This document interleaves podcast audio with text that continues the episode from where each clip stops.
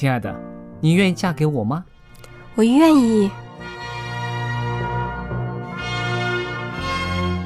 老公，我们要有小宝宝了。真的，太好啦！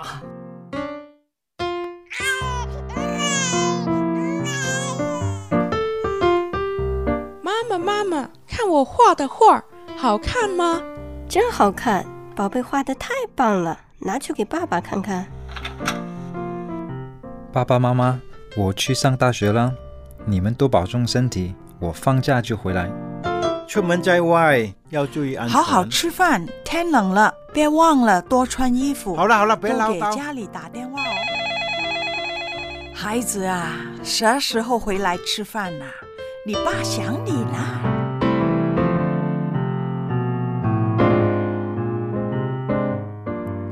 好，明天就回来。家人，给我生命的人，与我共同生活的人，与我分享喜悦的人，也是给我带来麻烦的人。每一天说说笑笑，有时也吵吵闹闹，因为我们是一家人。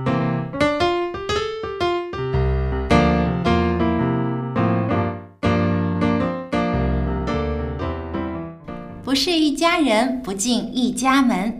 亲爱的听众朋友，欢迎您收听希望福音电台一家人节目，我是主持人小杨。今天和我们在一起的呢，还有白云姐，您好，听众朋友，在这边跟您请安。那还有一位呢，就是安德弟兄。大家好，我是安德，欢迎你来到我们一家人节目里面。呃，我想问问大家，你们有没有听过有一种叫做极简主义的生活方式？听过，但是真的很害怕。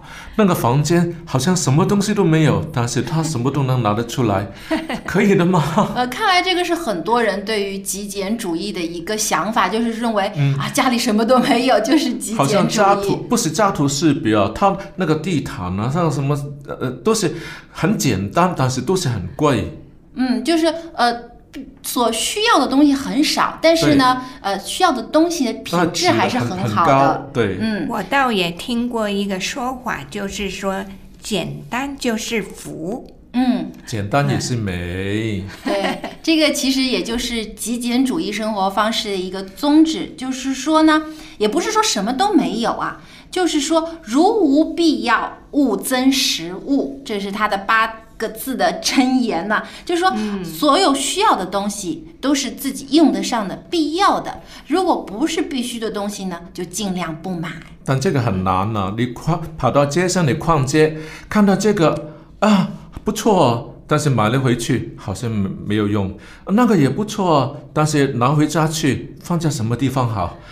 其实这个就是很多大部分人会遇到的问题，就是因为现在啊，我们看到这个商品太多了，琳琅满目。也很吸引啊。对，而且那个广告特别吸引但。是你真的要用它的时候，确实不晓得该怎么办现。在在电视上不是专门有频道，就是专门的购物频道呢。你看看看了，哇，这个有这么好的好处，下一个又有另外的一个吸引人。嗯，就所以看到好像非买不可的样子。是是，所以问题就是说家里呢，我们要平衡的，就是说呢，家里买了以后呢，到底有没有地方放，还有呢，用不用得着，这个就是我们呃需要考虑需要的考虑的。嗯，其实是一个配合的问题。比如说你买那个照相机，老是有新新的呃型号出现，买电脑也是，你要老是呃一跑去买最新的，还是最贵的，还是最适合自己的呢？那个才是那个正确的选择。嗯，所以呢，很多提倡这个极简主义生活方式的人啊，他们有一个很大的性格，就是说很理智。购物的时候啊，他们很有原则性，不会被广告啊，或者是别人的游说啊，就一时冲动去冲动消费。但是他们一定会衡量这个东西的实用性，嗯，就是他们买东西的第一标准。明亮的眼睛，晓得这个东西是不是真的他自己需要的。对对，他会衡量这个东西我买来之后到底能用多久啊、我用的次数有多少，然后才决定我是不是需要它。还能满足就在这个地步，对，不要呃，香港人都是越多越好，不管能不能用，先买回来再说。对，所以呢，这个其实就是呃支持极简主义生活方式的这这群人的第一个很重要的一个也标看准。到现在九十年代的年轻人呢，有一个现象，我有时候我觉得也也有些同意，但是有些我就不知道要怎么样呃了解哈。我看到有一些九十年代的年轻人呢，他们现在很努力在一些第一线城市打拼啊、创业。那有的创的真的很不错哇、可是呢，啊、了解多了以后，我眼睛呢也大了。那为什么呢？他们到某一个地方，比如到深圳啊，到北京、到上海去创业，啊，到那边的租房子啦，然后几个呃年轻人就在一起，有需要东西就买了。可是创业到到一个地步，哎，可能要搬家了，嗯，啥都不要了。哇，那真是我一个朋友，他是说租房子给这个这些人用啊。那这些呢，结果要收收回那个房子的时候去，哇，有一些东西我跟他去一看，鞋子十几对，哇，都是新的呀。那碗筷、棉被什么都不要。那他们就说没关系，我们到第二个城市呢我们是极简主义者，我们呢不不带着这一些啰里吧嗦的。但是我们到了第一个城市呢，找另外一个住处的时候很简单嘛，我们打拼赚钱，我们就是到时候再买。那这个算不算是极简主义？他们也说生活很简单，因为巴这样说，但是不我。觉得这个应该叫抛弃主义，就是说他认为就是呃为了。不是为了就是简化自己的生活，他还是、啊还是看到什么还是买，只是呢他不保留这个东西。这个东西你等喜欢，他要搬家的时候他就。丢掉，重新又买新的了。其实这个不太环保啊。是但是真正的极简主义呢，他们是会使用一样物品用很久的。比如说，我们非常了呃知道的一个很有名气的这个苹果公司的这个总裁乔布斯，他曾在自己的自传当中就提到过，其实他的资产有很多，他可以过非常奢华的生活，但是呢。任何去他家里的人都发现他家里空空荡荡的，连椅子都没有，他就一个瑜伽垫，就喜欢坐在地上，因为这个跟他自己的生活方式是有关系的。他不喜欢累赘，他出门穿的衣服也都是基本是同一个款式的。他觉得这样呢，他可以省下很多的精力去挑选物品。他不需要去考虑他今天出门要穿什么样的款式的衣服，因为他所有的衣服都是一个款，他就不用去浪费这个时间了。他可以把大量的时间和精力呢用在他很在意的地方，就是去啊、做设计啊、做创意啊等等。所以他们说他发明那个电话上头只能找的一个 button，多一个按钮他不对，不喜欢这也是。他他自己的生活理念融入到他的设计当中去了，嗯就是认为越简单越好。但是呢，他也不会说完全降低自己的生活品质了。他所需要用的东西呢，质量还是很好的，可以用很久。所以这个其实呢，也能够给我们一点点思考我们现在自己的生活方式，不是说极简主义生活就一定是最好的。但是我们可以反思一下，我们现在自己的生活会不会是造成了太多的浪费和消耗了我们太多的精力和时间呢他？说我不浪费啊，我买来了，我自己用完以后给你用，给他们给他们用，反正 我是负责购买的。这个也可以，就是说有一些你觉得用过一段时间了，自己想要淘汰的东西，可以作为你二次能真的回收送出去利用。，有人要那个才是环保，如果没人要就是丢掉了。对了，所以在购买的时候，其实也要考虑到这个问题，不能说买的时候一时冲动买了，买完之后等自己用了几个月又不要了，又在，又在花脑筋想着要怎 送给你么样处生日理它。快乐。这一个呢，我在有机会呢，跟我先生就也到过不同的国家旅行呢、我就发现，呃，不同民族呢，呃，有一些特点啊。我在呃那个德国，我有一个同学呢，就嫁去德国嘛。那在德国，我去拜访了德国那个同学的时候呢，我就发现呢，那个街道上他们每一家呢，看不到垃圾，看不到很多多乱七八糟的东西啊。嗯，那偶尔也去过日本两次旅行，哎呀，日本也是也这样子。很难找垃圾桶。那有一个特色，就不管我们的中国人在哪里啊，一般的我们的中国家庭啊，即使是移民出去的，一般的中国家庭的里面的东西啥都有。物品很多，是，那所以呢，就是说呢，你呃，其实从这个极简主义，这个也是好，但是说适不适合我们每一个人，这是自己想一想啊。嗯，有一个就是环保，还有一个是不是适合我们？有一个原则是我们不要浪费，呃，不要呃乱买啊。嗯，不过家里费，还有想到就是家里你的生活品质的问题，有人就是乱七八糟，乱七八糟，可是他乱中有序啊。嗯我认识一个长者，我自己都属于也是乱乱的，可是呢，我我觉得那些东西要丢，我实在是舍不得。那比如是有一些有纪念性质的啊，是吧？那有一些是呃，特别是有纪念性质、历史价值的呢，你说把它丢掉吗？很可惜。可惜哈，还有呢，你像电影公司，呃，以前做的电影，那当然科技一直在进步，然后有不同的，像那个现在都变成数码的。那以前胶片做的呢，其实就是应该把前者所做下来的东西，透过新的技术就保留下来。对，啊，那你说到这个极简主义，当然他讲的最重要是环保，还有就是生活品质啊，是不是？嗯，对。所以呢，我觉得其实没有说这种方式一定是最好的，但是呢，我们可以看到已经有很多的人开始。呃，反省现在的这种啊、呃，我们的这种消费特别多的社会当中啊，能够体现出另外一种生活方式，也就是说，呃，使我们的这个呃浪费的情况减少，使这个环境的环保问题能够得到一些的改善。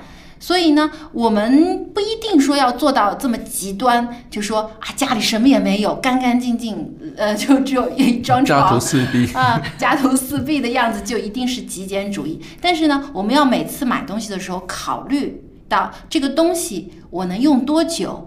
我是不是非常需要它？当我们考虑到这些问题的时候，可以避免很多的冲动消费，也避免造成浪费。因为商人都希望都希望呃他们的东西能卖得出去，希望你们能呃增加消费，然后对让这个经济所以好像就会把大滚这个商轮这个商。品说的非常非常的好，感觉你不买就亏了的那种感觉。所以我们一定要理智消费。倒过来说，极简主义其实重点也不是要为了要减，只是因为现在是太多太多太多了，所以倒不如呃让它变成是刚好足够，就是、呃你你配合最最配合你的生活的需要的东西，一件也不缺，那就够了。对，其实啊，极简主义方式呢，不单单说你的东西少，它还体现在你处理事情的这个习惯上面。比如说，现在很多的人因为依赖手机，手机上有好多的信息，有各种各样的这个呃交流群体，QQ 啦、微信啊等等等等。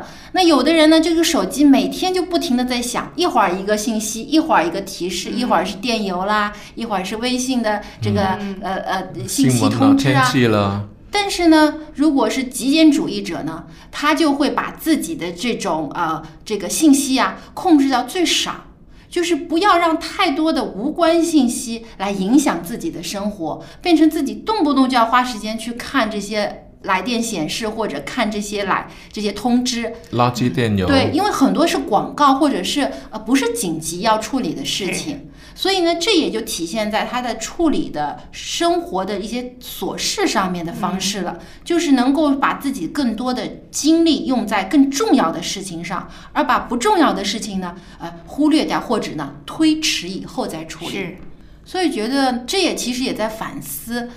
我们到底生活当中最重要的东西是什么？有的时候我们真的被很多的琐碎的事情占用了太多的时间和精力，而忽视了真正重要的东西，比如说信仰、家庭，还有我们的朋友。我们的这个大自然等等很多我们真正需要去关心的，我们却没有时间了。所以呢，这个也让我们思考了一下，我们是不是也应该把一些不重要的事情删除掉，把更多的时间用在真正需要去关心的事物上面。对啊，其实很多时候我们看见那些人的生活很简单的人，你觉得，哎，真的有一点不晓得是羡慕还是妒忌，就觉得他们挺轻松的。对啊，我们比如说到超市去买菜，嗯，哇，老师哎这个也买，那个也买，哇，拿的那么重拿回家去，然后看看家里已经堆了那么多东西，然后雪柜满满都是送菜，还要 还要想办法把这个饮料放塞到哪里去，把那个东西放到什么地方去。那其实有的人他不喝汽水，是吧？对啊，不吃雪 糕，不吃这个，不吃那个，他就可以省出很多空间了。所以呢，其实当然我们不是说这个极简主义就是最好的，不要减低你的生活品质，但是你要满足于你刚能有的部分。但是如果真的是你这些东西给你生活带来了太多的麻烦的话呢，真的是要考虑一下把这个。如果给我们负担产生负担，我们就要考虑了，要改变一下生活重要的还是重要的。是，所以我像记得呢，有大概十十年十来年呢。啊，我都没什么买衣服，为什么呢？因为那时候儿子要读书，每一年呢要很多的学费，嗯，所以呢我自己跟自己讲，我现在要极简主义了。所以那那十年左右呢，我非必要我真的不买东不买自己的衣服，日子也是这么过了。对呀，所以我想呢，这一边呢有人提倡这个极简主义，这一个的。重要内涵就是说，什么是我们那一段生活里面呢是最重要的？我们的重要在哪里？那如果什么都没有的话呢？就我们逛街，你看看，我们特别女生啊，一出去逛街，很少说纯逛街了。两手空空回来，不一一定不会。逛街呢，你没有任何任何的设防的话呢，去看到，诶，这个不错。啊，通常你很容易被吸引，很广那些广告一定是有好处的。嗯，那好处就是说，是不是自己真的需要？那你说，或者需要，那或者需要是哪一天需要呢？很难讲。所以我们看的好，人家真的很会很会讲，那我们也觉得好，我们就会买。所以，但是当我们知道我们有一个最重要的，那这个就变成是。呃，第三、第四线的需的需要，那我们就可能就会说，呃，真的我就简单一点，嗯，所以简单就是福，也是真的哈。对，不过不要说搞到自己。变得很吝啬，这个又又不对了。不对了，对。而且这也不是让我们做苦行僧啊，就是什么都不给，什么都不要，吃也吃的很苦，穿也穿的很苦，其实也不是。最生气是买回家以后看见，哎，有一模一样的东西，原来已经有了。啊，那个就 不应该了。是。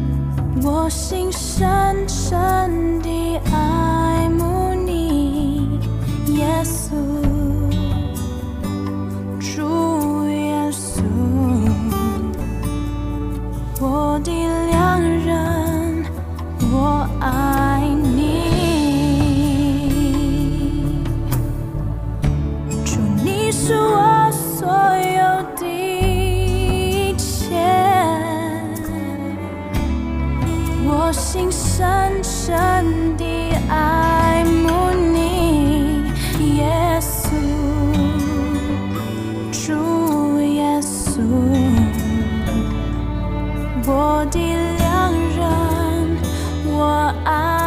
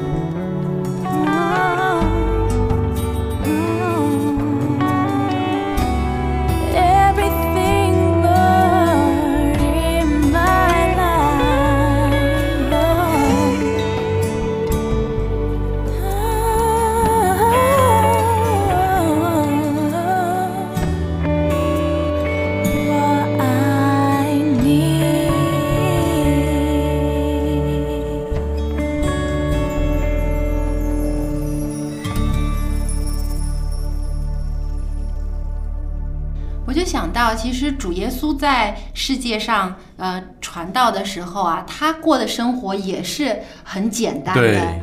对吧？他也没有很多的注重在自己的穿着，是。但是呢，他该吃的时候也是嗯。吃，该休息的时候也休人体息，没有枕头的地方，对。但是呢，他也没有说让这些跟从他的人一同要受很多的苦啊，才能体现出他们对上耶稣的爱。他依然也给他们饱足，有给他们平安，所以我觉得，呃，从耶稣身上我们也能看到有这种真正关注什么才是最重要的这种生活方式，才是对我就是重们更好。嗯，那么接下来呢，又到了亲子环节的时间了。今天依然有艾德跟我们来呃分享父子亲的内容。今天他所分享的主题是父亲在孩子的信仰成长道路上到底要扮演怎样的角色呢？我们一起来听听他的分享。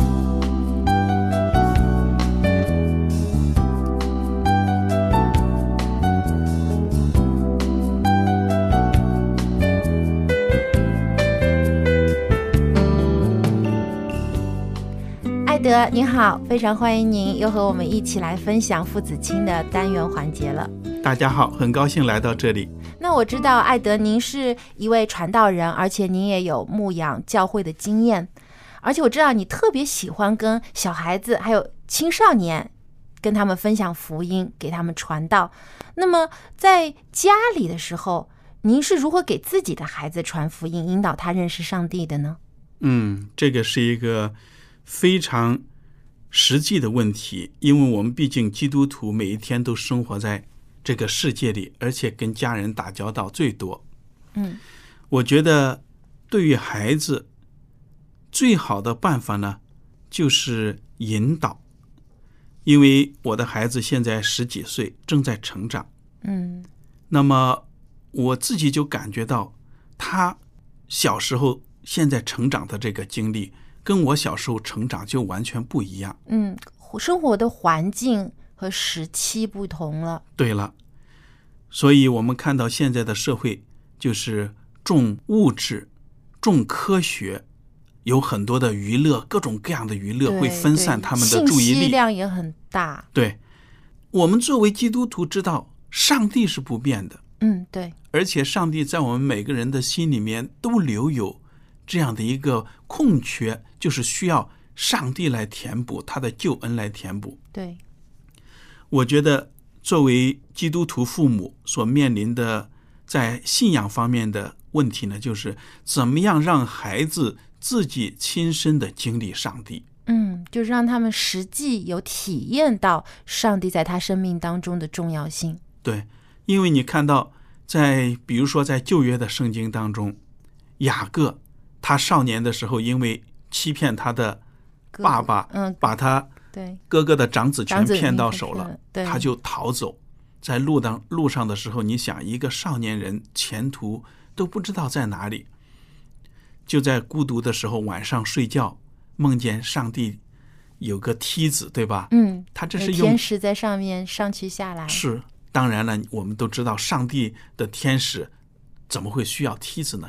这只不过是用人的社会经常见的事物来表达属灵的一个事物，说明上帝的天使是为人服务的。那么雅各呢？他向上帝祷告，你听他怎么说？他就说：“亚伯拉罕的神呢、以撒的神呢？什么时候这个上帝才能够成为雅各自己的神呢？嗯，你看他在人生的历程当中也吃了很多苦头。对，他也被人欺骗过。对了，所以他也碰了壁，最后呢，他真正的认识上帝，而且呢，过了好多年，他才让家里的人完完全全把那些偶像才弃绝了。嗯所以这就是一个人成长的过程。同样的，我觉得我们的孩子在成长的时候，我们得引导他，就是说，我们可以跟他一起读经，跟他祷告，而且特别重要的是，我们做父母的要为孩子祷告。嗯，对，不知道他没看见，你也在默默的为他祷告。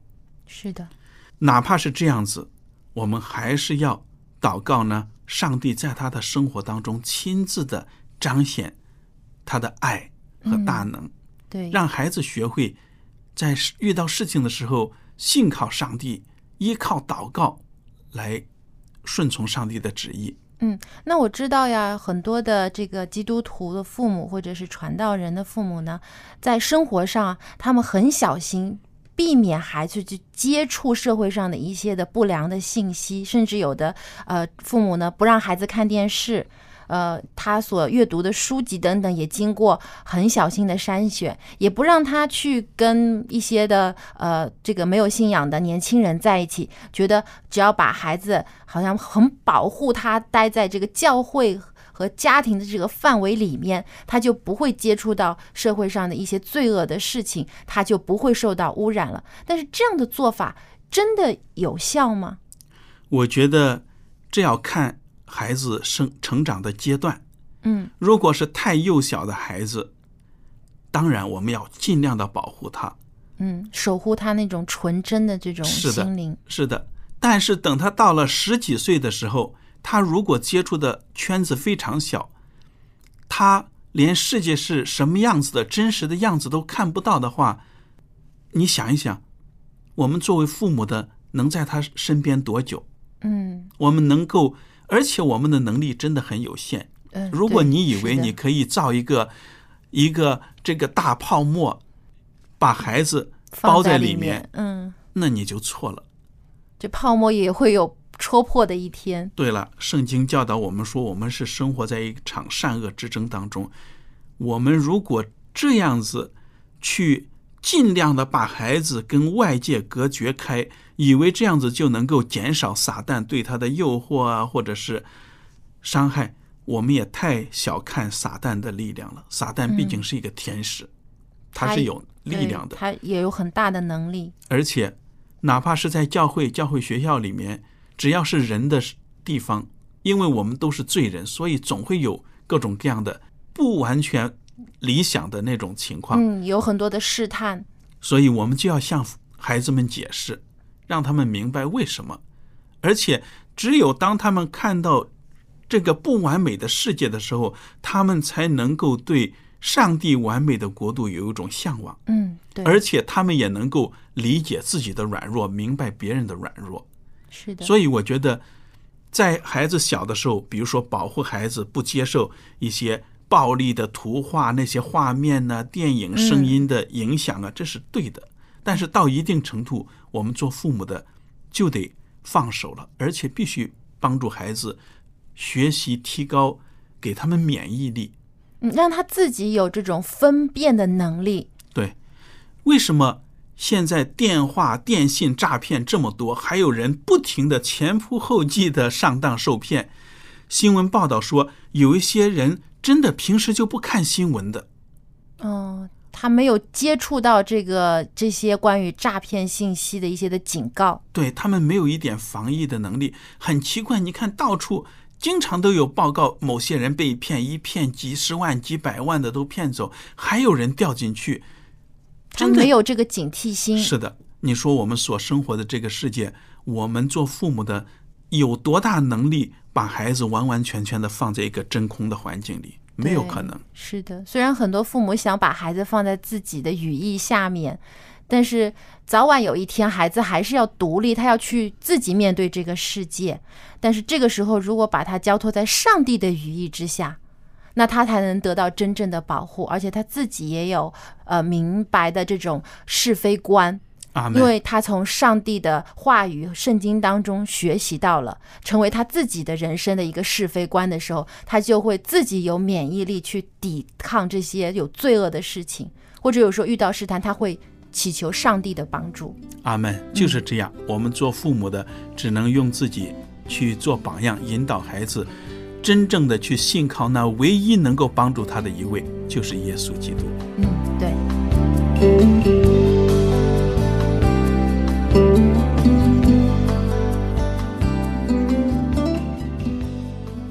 就记得中国有句古话叫“言传身教”，就是不但是嘴巴要教孩子道理，自己也要起到一个表率。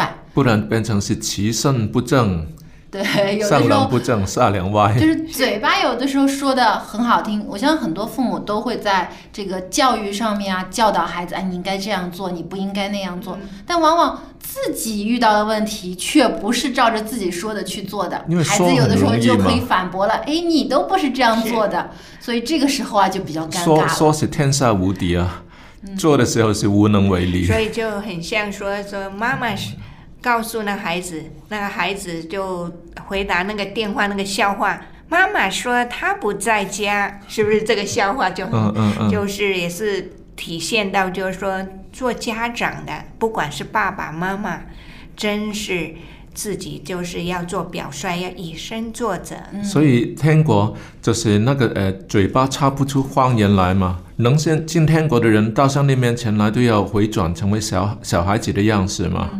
对，因为孩子很多都很天真嘛，他相信大人说的每一句话。但有的时候呢，当他们眼睛看到的，发现，咦，原来大人也会犯错啊，大人有时候也会说谎。哎，你说的也自己做不到，你却来要求我，孩子就会觉得很疑惑了。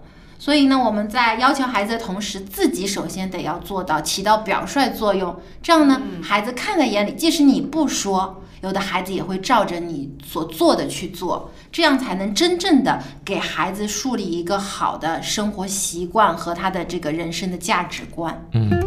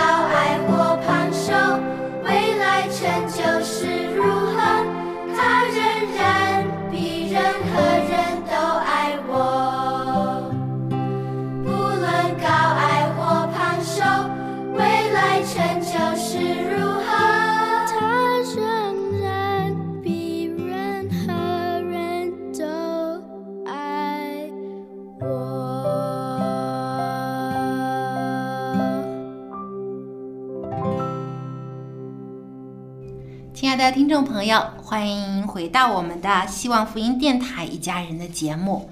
那么接下来呢，又到了家有一老如有一宝的环节了。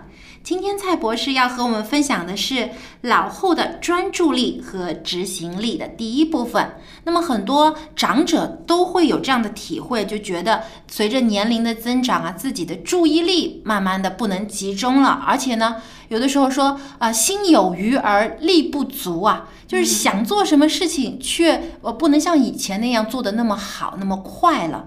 那么当老人发现自己有这样的问题时候，应该怎么样去调整自己的心态，又怎样保持自己原有的这种专注力呢？我们一起来听一听蔡博士的分享。嗯，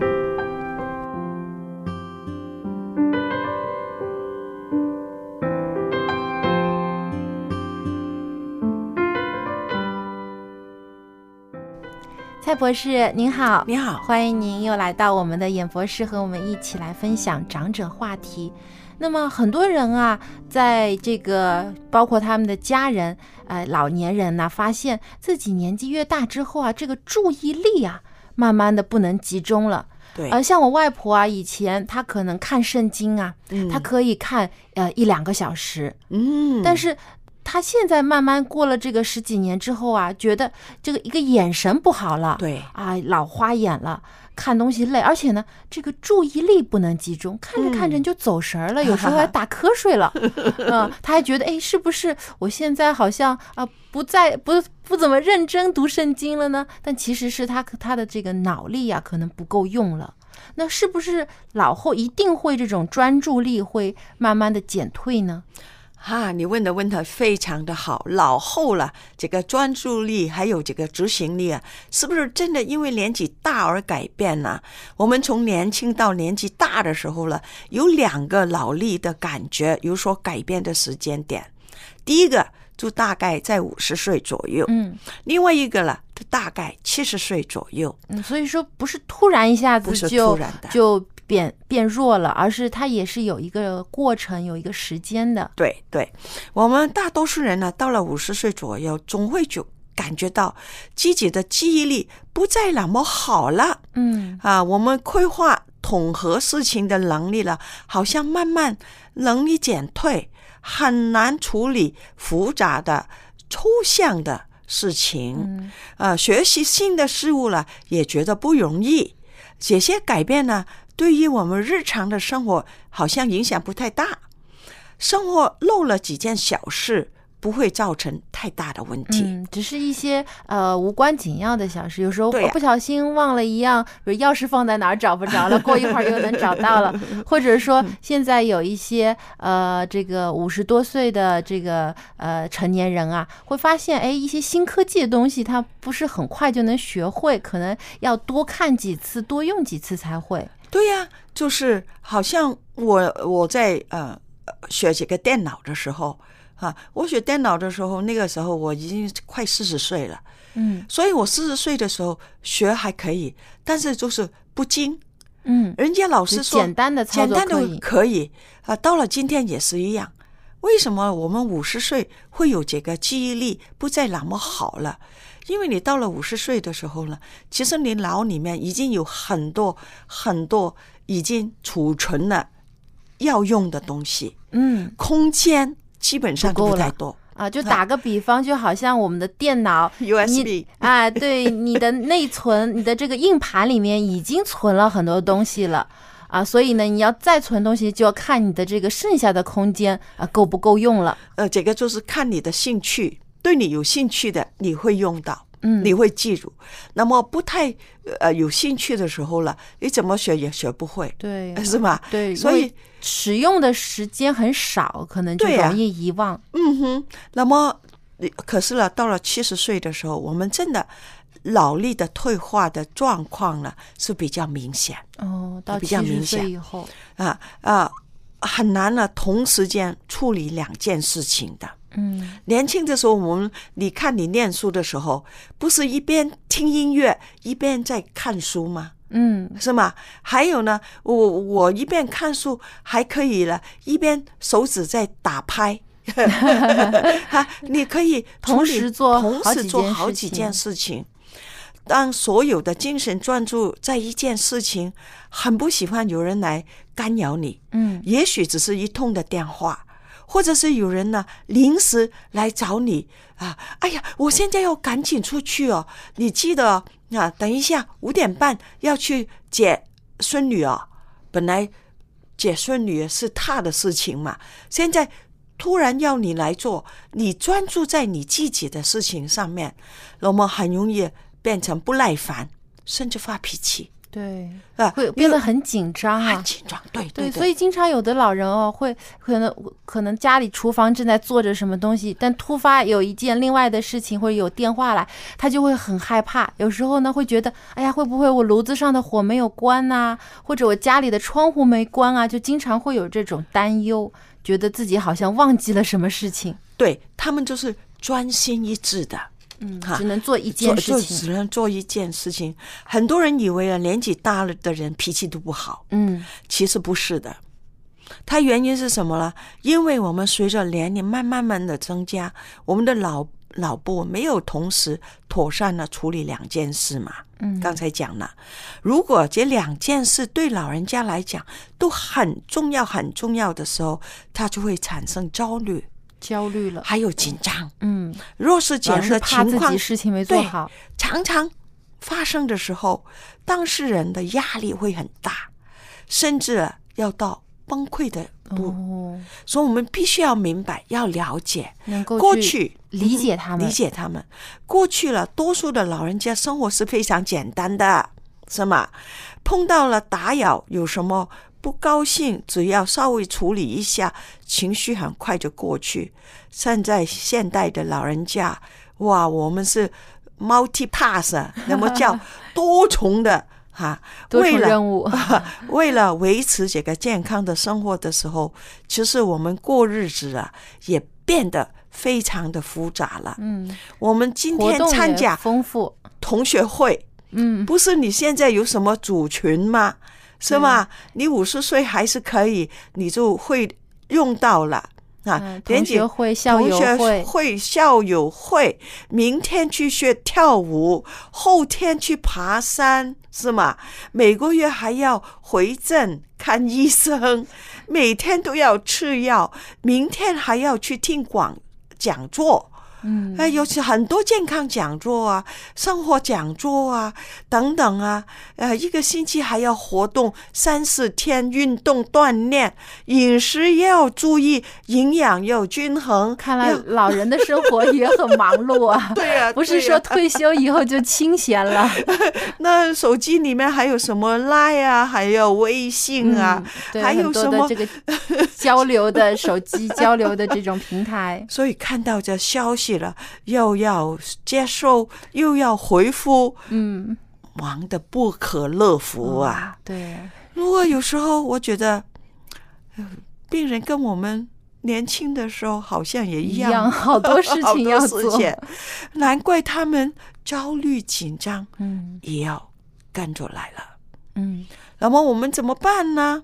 我们最好的时候了，就是讲的时候，特别是年纪大，过了五十岁，但现在我们老人家是六十五岁了，其实五十岁不算，到了六十五岁还是说是青年嘛。壮年嘛，是吧？嗯对过了六十五嘛，才讲我们是啊、呃这个，还有那个六十五，也有这个老人家也分开，呃少中老哎，对，初期的老人、中期老人和和 真正的老人。六十五、六十岁到到七十五岁，然后呢，七十七七十五岁到了呃这个八十五岁，那八十五岁以上的，嗯，现在你看很多啊人都是活到很长寿，九十岁的，所以有些九十岁的老人看六十五岁的，还说你们都是小小朋友，小朋友。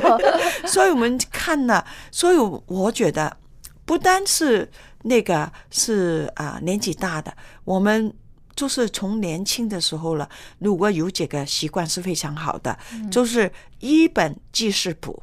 哦，要啊有准备一本记事本。对我们常常提议了，我们随着我们啊、年纪越大的时候，随身带一个简单的这个薄一点的一支笔，一个小本记事本。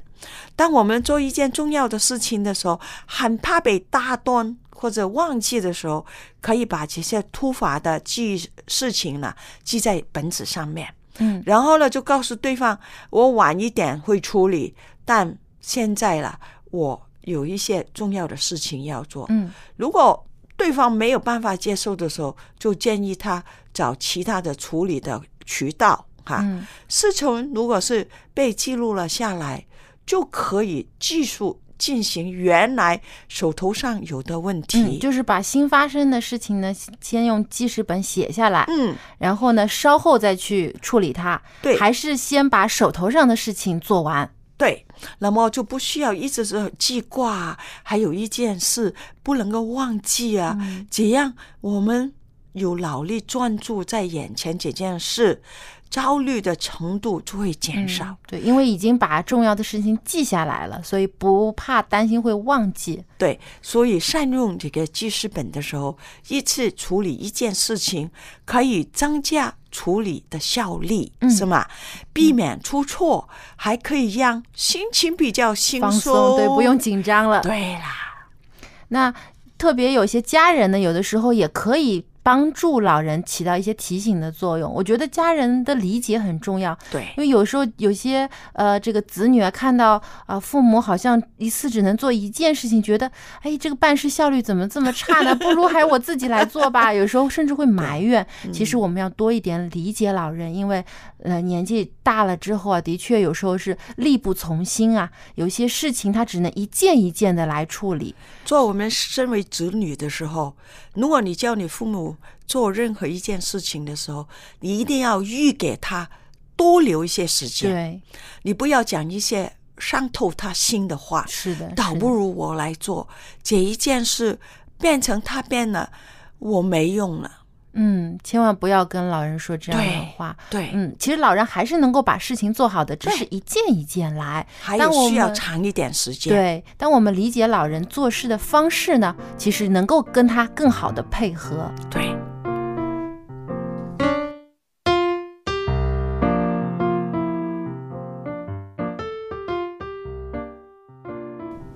谢谢蔡博士的分享。那刚才他提到的这几个方法都非常好啊，就是嗯比如说老人可以拿记事本儿把重要的事情一件件记下来，然后呢一件一件的处理。因为呢这样的话呢可以帮助他把所有的注意力集中在一件事情上面，这样他能做得更好。是，所以呢，人呢，其实在一个亲密之旅的一个课程里面呢，那个黄维仁博士呢，他就告诉我们，人呢有两项，一生当中到老呢有两项是人的基本需要。嗯，哪两就一个呢，就是说我到底可不可爱？我可爱吗？一，我可爱吗？第二个就是我有用吗？嗯，就都是在认同认同自己。对嗯自我的一种肯定。所以人老了呢，呃，他很需要人去触摸他，啊、要表示你的关心，啊、这个就是我这个人活着，我还蛮有蛮可爱的，还值得活着。还值得活下去。那如果他觉得我自己都不可爱，自己贬低哎自己，没有人来爱我他觉得没有人爱我啦，我老了，我我再来就是我没用了。嗯，所以经常有的老人说：“哎呀，我老了不中用了。是，那这一个，所以呢，有时候老人家做起什么事情，虽然呢效果或是怎么样不好，你不要当面给他没面子，因为你一觉得老人一觉得我没有用，我不可爱的话呢，他就不愿意活下去了。嗯，很多老人就很忧郁，有很多老人就是觉得我活在这世界上干嘛？好像没有意义了。哎，他们就觉得特别是没用。啊但其实不是这样是的。，他会觉得我活着没意义，呃，我对我的子孙，啊、是给他们负担，给他们负累，那他们有的负面，他们有的就自己就就放弃放弃生活了。所以不同年龄都能找到呃不同年龄的有用的地方嘛。如果你光是看那个不好的，把那些好的都不看呢，不管你什么年龄层，都能找到不好的部分。对呀、嗯其实你说成年人就有用吗？成年人有的时候也会有造成很多的麻烦，有很多的困扰。但我觉得这个不能决定一个人的价值，就看你能提供多少的这种劳动力，或者说你能创造多少的财富才算有用。人的存在如果必须要用金钱和你所能付出的东西来作为衡量，才认为你有没有活着的价值的话，那真的这个世界上太可悲了。人比人比也太死人啊！残酷了啊！对，没错，很多的人的存在还有与感情的付出。有的时候，有些老人他其实给予子孙、给予后代很多的感情上的关怀和鼓励，而且他自己好的生活的经验分享，也能够帮助自己的后代避免很多嗯生活中的遇到的问题。因为他未必是劳动力的那个对这个社会的一个帮助，有时候他的经验，他有智慧的话语，就给我们晚辈呢就有很大的一个一个助力，是吧哪？怕是祈祷，也需要这么一个一个人为你祷告。对了，对，没错。那么还有呢，就是其实有的时候老人他依然能够去处理很多生活当中的事，只是要需要给他多一点的时间，有更多的耐心和他一起配合。我觉得这一方面呢，也是需要整个家庭的人一起来改变的，因为。生活方式也要做出一些的调整，能够去配合到老人他的专注力和执行力的一些改变。如果我们一家人都能够互相体谅、互相包容的话，我相信这个家庭一定有更多的爱、更多的温暖。嗯，就是每个人都看别人的优点，不看别人的缺点。嗯，对，所就可以有以这个互补嘛。赞赏就是爱的五种语言其中一个，第一个肯定的话语。嗯，这个赞赏呢，能够做到的话呢，一个人活着就有那个动力可以活下去啊。所以蔡博士自我的肯定了。所以蔡博士说的那个，呃，刚才教导我们的，都是不是告告诉老人家你应该怎么活，而是告诉那些年轻人应该怎么对待对待那个老人家。对，没错。而且我觉得老人啊，也像是一面镜子，照出了我们每一个人的未来。因为没有人说自己不会老的，有一天你也会像这位老人这样。但是当你到达他的这个年龄的时候，你能不能做得像他一样好呢？说不定我们还不如这些老人呢。所以呢，我觉得在看到有老人的时候，多一点关怀，多一点的爱护。那当我们自己渐渐老去的时候，也同样能够接受到别人的关爱。是。好，那么因为时间的关系呢，我们今天的讨论就到这里了。也祝愿我们每一位收听节目的长者，祝您身体健康长寿，有更多的喜乐和平安。那么，如果您对我们的节目有任何的建议，或者有美好的见证要和我们分享，欢迎您来信告诉我们。我们的电邮地址是 l a m b at v o h c 点 c n。那么下期节目当中，我们还有更好的话题、更有趣的内容要跟您分享，欢迎您届时收听。我们下期节目再见，拜拜，拜拜。